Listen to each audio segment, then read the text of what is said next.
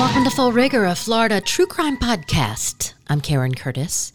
Ooh, as I promised, a ghost story, a very strange, unsolved murder of a man named John Hardin, which some believe has spurred an even stranger haunting of an old Victorian home in Clermont, Florida.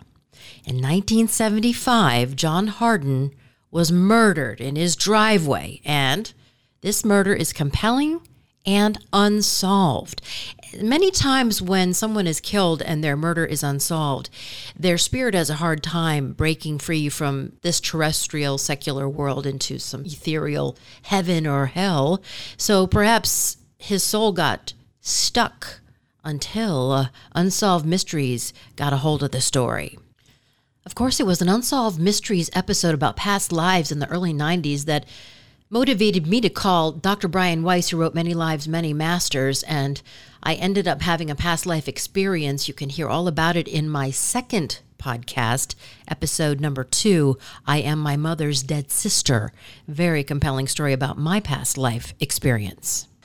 But back to the John Hardin murder mystery and haunting. But what's even weirder, in August of 1968, a woman by the name of June Ferris had a strange dream about a house into which she had never stepped. In the dream, I was in an upstairs bedroom, and uh, I would come out of the bedroom, go out into the hallway, and uh, I would turn to the right and go down the narrow staircase. I knew the house had a front staircase, but I never used the front staircase in the dream. It was always the back. I had a feeling of uh, anxiety, an anxious feeling that something was going to happen that I should know about. And I would go out the kitchen door onto the porch. And that's where I would wake up. And I suppose that uh, this dream continued maybe once a month until we moved to Orlando four years later. So June continued to have this strange dream about the big white house until she moved to Orlando with her family and actually stumbled upon that very house. And it was for sale. She called the real estate agent and they went inside. So as we walked through the house, it definitely was the same house of the dream. And I knew every room in the house, every closet, every where everything was. It, it was it was just a real unusual experience. Not scary. Not, uh, I didn't feel spooked. It was just, it was a good feeling. It was a feeling like I had come home. So the big white house at 5th and Osceola Streets in Clermont dates from 1885, and the home has had many different owners. In 1975, the house was owned by one Victoria Mango Hardin. She lived there about a year until her husband was killed in the front yard in the driveway and she reportedly never spent another night in the house. Well, the stories of a ghostly presence in the house, a man dressed like John Hardin, started to be reported. My father had brought the boat out on the trailer, and the trailer hitch was on a sawhorse type stand. And it looked as if someone had reached over, picked the trailer hitch up, and just dropped it on the ground. There was nobody there. I mean, it was blank space it wasn't like it jumped off. It was like someone had actually lifted it off of the stand and dropped it. And it happened several times again afterwards. That's Robin Grimes, June's daughter. Did I really see that? Did that really happen? But it was just shock, absolute shock.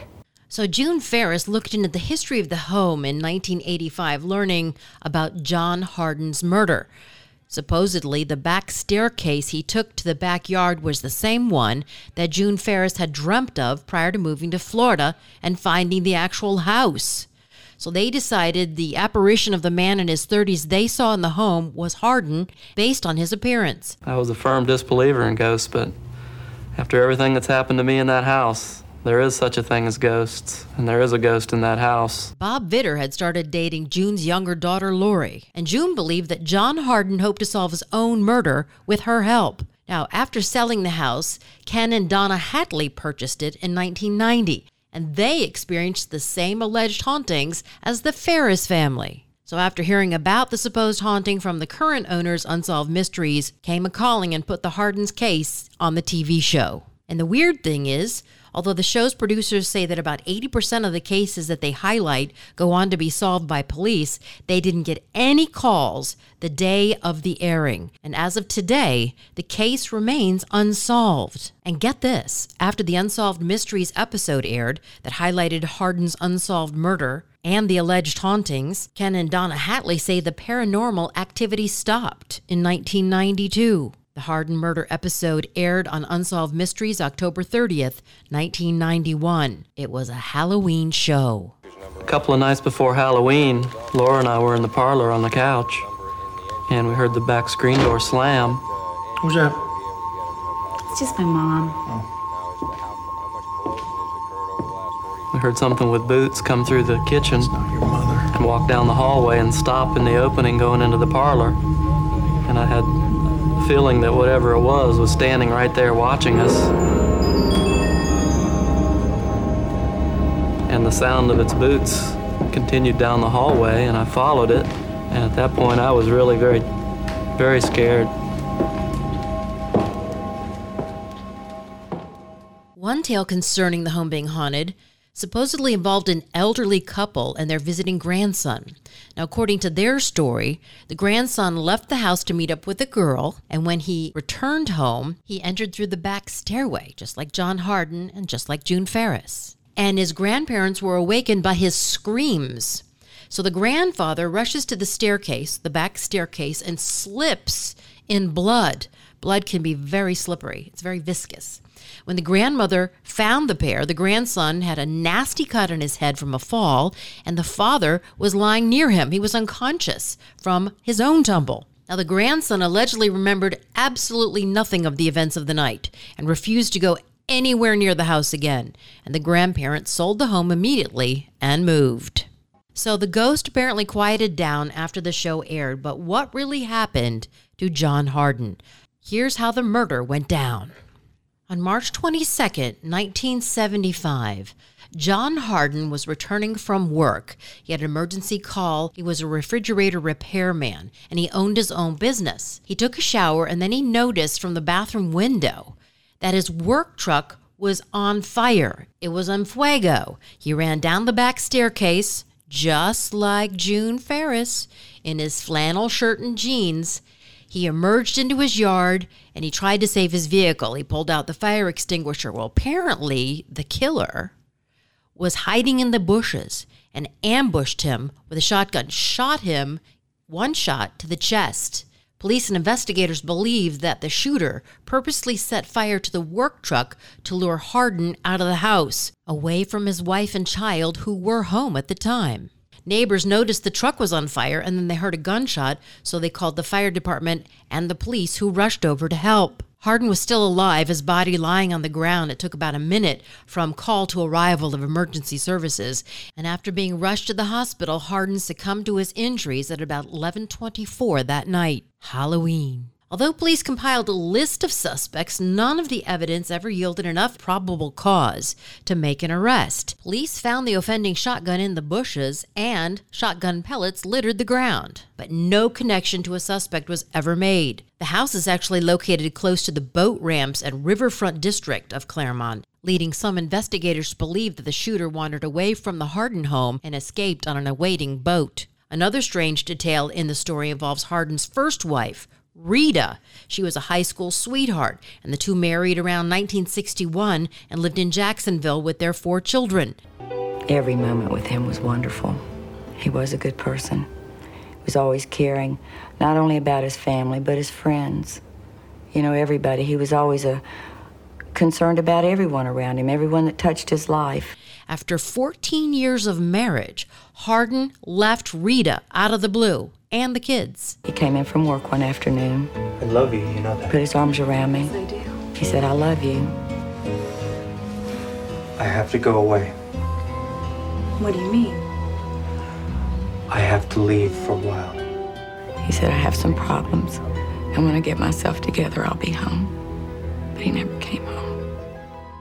And then he married his second wife, Victoria, and the pair left Jacksonville with their infant child and moved into the home on Osceola in Clermont around 1974. Victoria was 20 years old, her husband 32 at the time he passed away in 1975. Now, Clermont, Florida is a small town of about 35,000 people. It's close enough to Orlando so they can take advantage of the tourism industry of nearby Disney World. Now, murders are really infrequent there, and when a homicide does happen, the Clermont Police Department successfully solves about 100% of the cases, except the only unsolved case is the Hardin murder. Now, prior to the end of the supposed haunting, the Hatleys reported seeing the ghost of a man wearing a flannel shirt and jeans in the home, and supposedly a visitor, producer Michael Anthony, saw the ghost of Hardin in the home in 1991, accompanied by angels, and spent time praying with Donna afterward. So perhaps it was the power of God and unsolved mysteries that put an end to the haunting. But the murder of John Hardin remains unsolved. Ah, indeed, an unsolved mystery.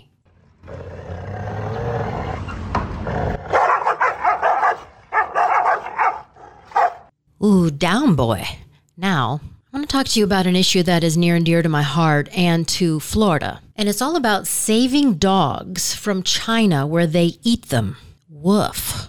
I'm a cat person. I have two cats. I don't have a dog, but I'm thinking of getting a golden doodle because the Chinese don't just eat dogs and have dog farms with, you know, mutts. That no, they they breed purebred golden retrievers, labs, black labs. They like pugs, they like to eat French bulldogs. And they eat dogs not because they are running out of food, but they eat dogs for religious purposes. Apparently, dog eating in China is a tradition, and according to folklore, eating the meat during the summer months brings luck and good health. Some also believe that dog meat can ward off diseases and heighten men's sexual performance. So I spoke with the founder of China Rescue Dogs. Her name is Jill Stewart. About her efforts to save these dogs and transport them from China back to the United States, and many of which end up here in Florida. So our rescue exclusively works all around China. We represent um, mainland China. We're on the Beijing, the Shanghai, the North Korea side. In China, there is no such thing as farm dogs. There is no such thing as dogs that are bred for dog meat, which is in South Korea and other Asian countries. In China, they're actually massive breeding farms. That's why you see a lot of purebred dogs, not just golden retrievers. You see all kinds of purebred dogs. So what do they taste and better? When, I don't understand. Unfortunately, the Chinese have belief systems such as black dogs, dark dogs, golden retrievers, um, yellow Labradors. They actually believe that if they eat certain types of breed, the meat is tastier, they ward off ghosts. They also believe that the more torture they ensue on these poor animals, the more tender their meat is. so the barbaric torture is horrific in China breeders unload trucks and trucks of dogs when they're done or they don't want them. There are various ways that these dogs end up in the slaughterhouses. That's why you actually see in China, unlike other Asian countries, you see purebred dogs that are slaughtered every single day. So you sent me a video of one dog being taken from a family, right? That's correct. So I have a yellow Labrador that's coming in on January 28th. When the family was done with the dog, they um, were going to sell it for meat. And when I mean done, they just don't want the dog. They either turn them out on the street and the slaughter trucks pick them up, or they actually physically drive them to the slaughterhouses or meat restaurants. That's correct. And it has been a family pet. I mean, 10 million dogs are slaughtered each year for their dog meat trade, which brings in billions of dollars. And Jill explains how you can save a fraction of these dogs and how Florida is helping. The amazing thing about Florida that we have, which is so exciting, is a doctor that adopted a golden retriever from us on my first flight, actually, when I was in China, actually was a flight volunteer for this golden retriever. And she has networked so many homes and families in Florida and South Florida, all around Florida. We have lots of animals that are placed in Florida. not just golden retrievers. We have small little dogs. We have black labs. We have yellow labs. We have French bulldogs. And really? And golden doodles? Do you have golden doodles? We will try to find you a golden doodle. Yay! I promise not to eat it. um, what's wonderful is this has all been word of mouth.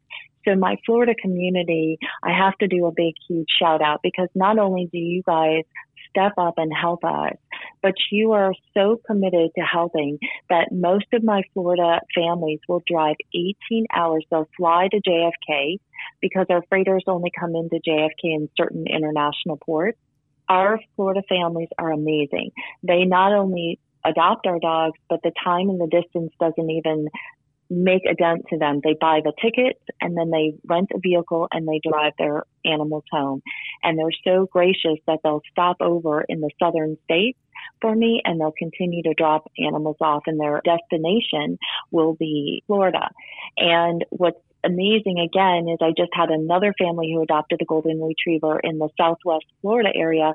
Her best friend wants a pug that she saw that we just saved in the slaughterhouse. And so again, that's word of mouth. So the community in Florida is amazing. Wow. Absolutely amazing. So, Jill, how can we help you? So our our biggest need right now, as most folks that run nonprofits, is funding. We are in a situation right now that's pretty catastrophic, and we need to continue to raise funds.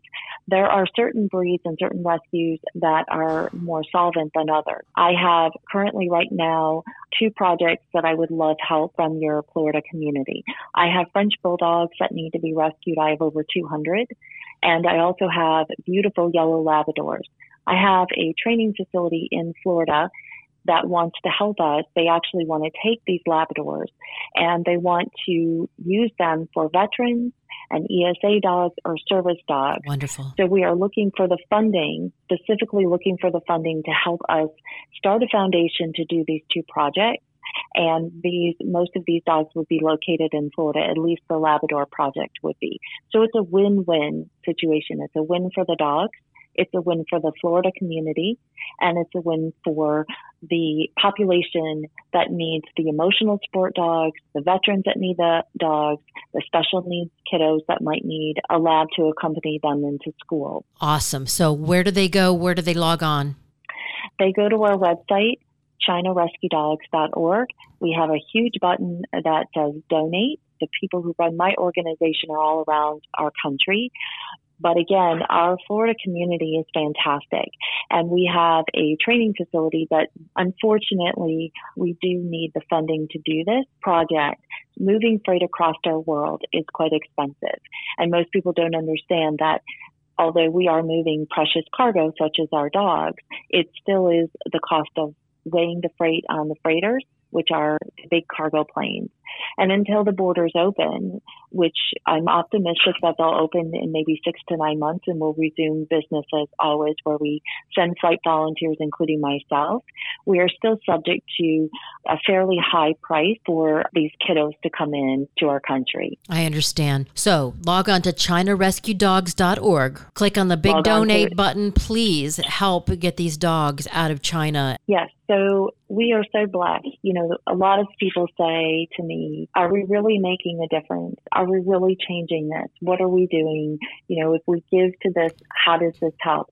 Just this week with the donations that we've collected, I've been able to save six Labradors, French Bulldogs, nine Golden Retrievers, poodles. I've also been able to buy an entire pallet of dog food, which we can show on your website Okay. to feed our animals in the shelters that are remaining. And we are making a movement right now in China that our country, not just in the state of Florida, that's amazing, but our country no longer will tolerate or listen to what the Chinese government has to say that this is not occurring. We can show that it is continued to occur. And this meat industry is not about animals that are being needed for food sources. This is about a billion dollar industry and brutality that is just unacceptable at this point in our world. It's inhumane. You know, I believe that these are creatures created by God. And when you torture a soul like this, this is just absolutely barbaric. And the brutality is just absolutely horrific. Our country does care and your donations, your direct donations make a huge impact and a direct relationship to saving these animals and to make a big difference in this meat industry in China. All right, ChinaRescueDogs.org. Go donate now. Thank you, Jill. We'll keep up with you on how you're doing. And when the borders do open, we hope that you can have a big surge of dogs coming in. I thank you so much, Karen, and all the support that we have in Florida. Thank you very much. Thank you. That wraps up Full Rigor. Thanks for listening. Until next time.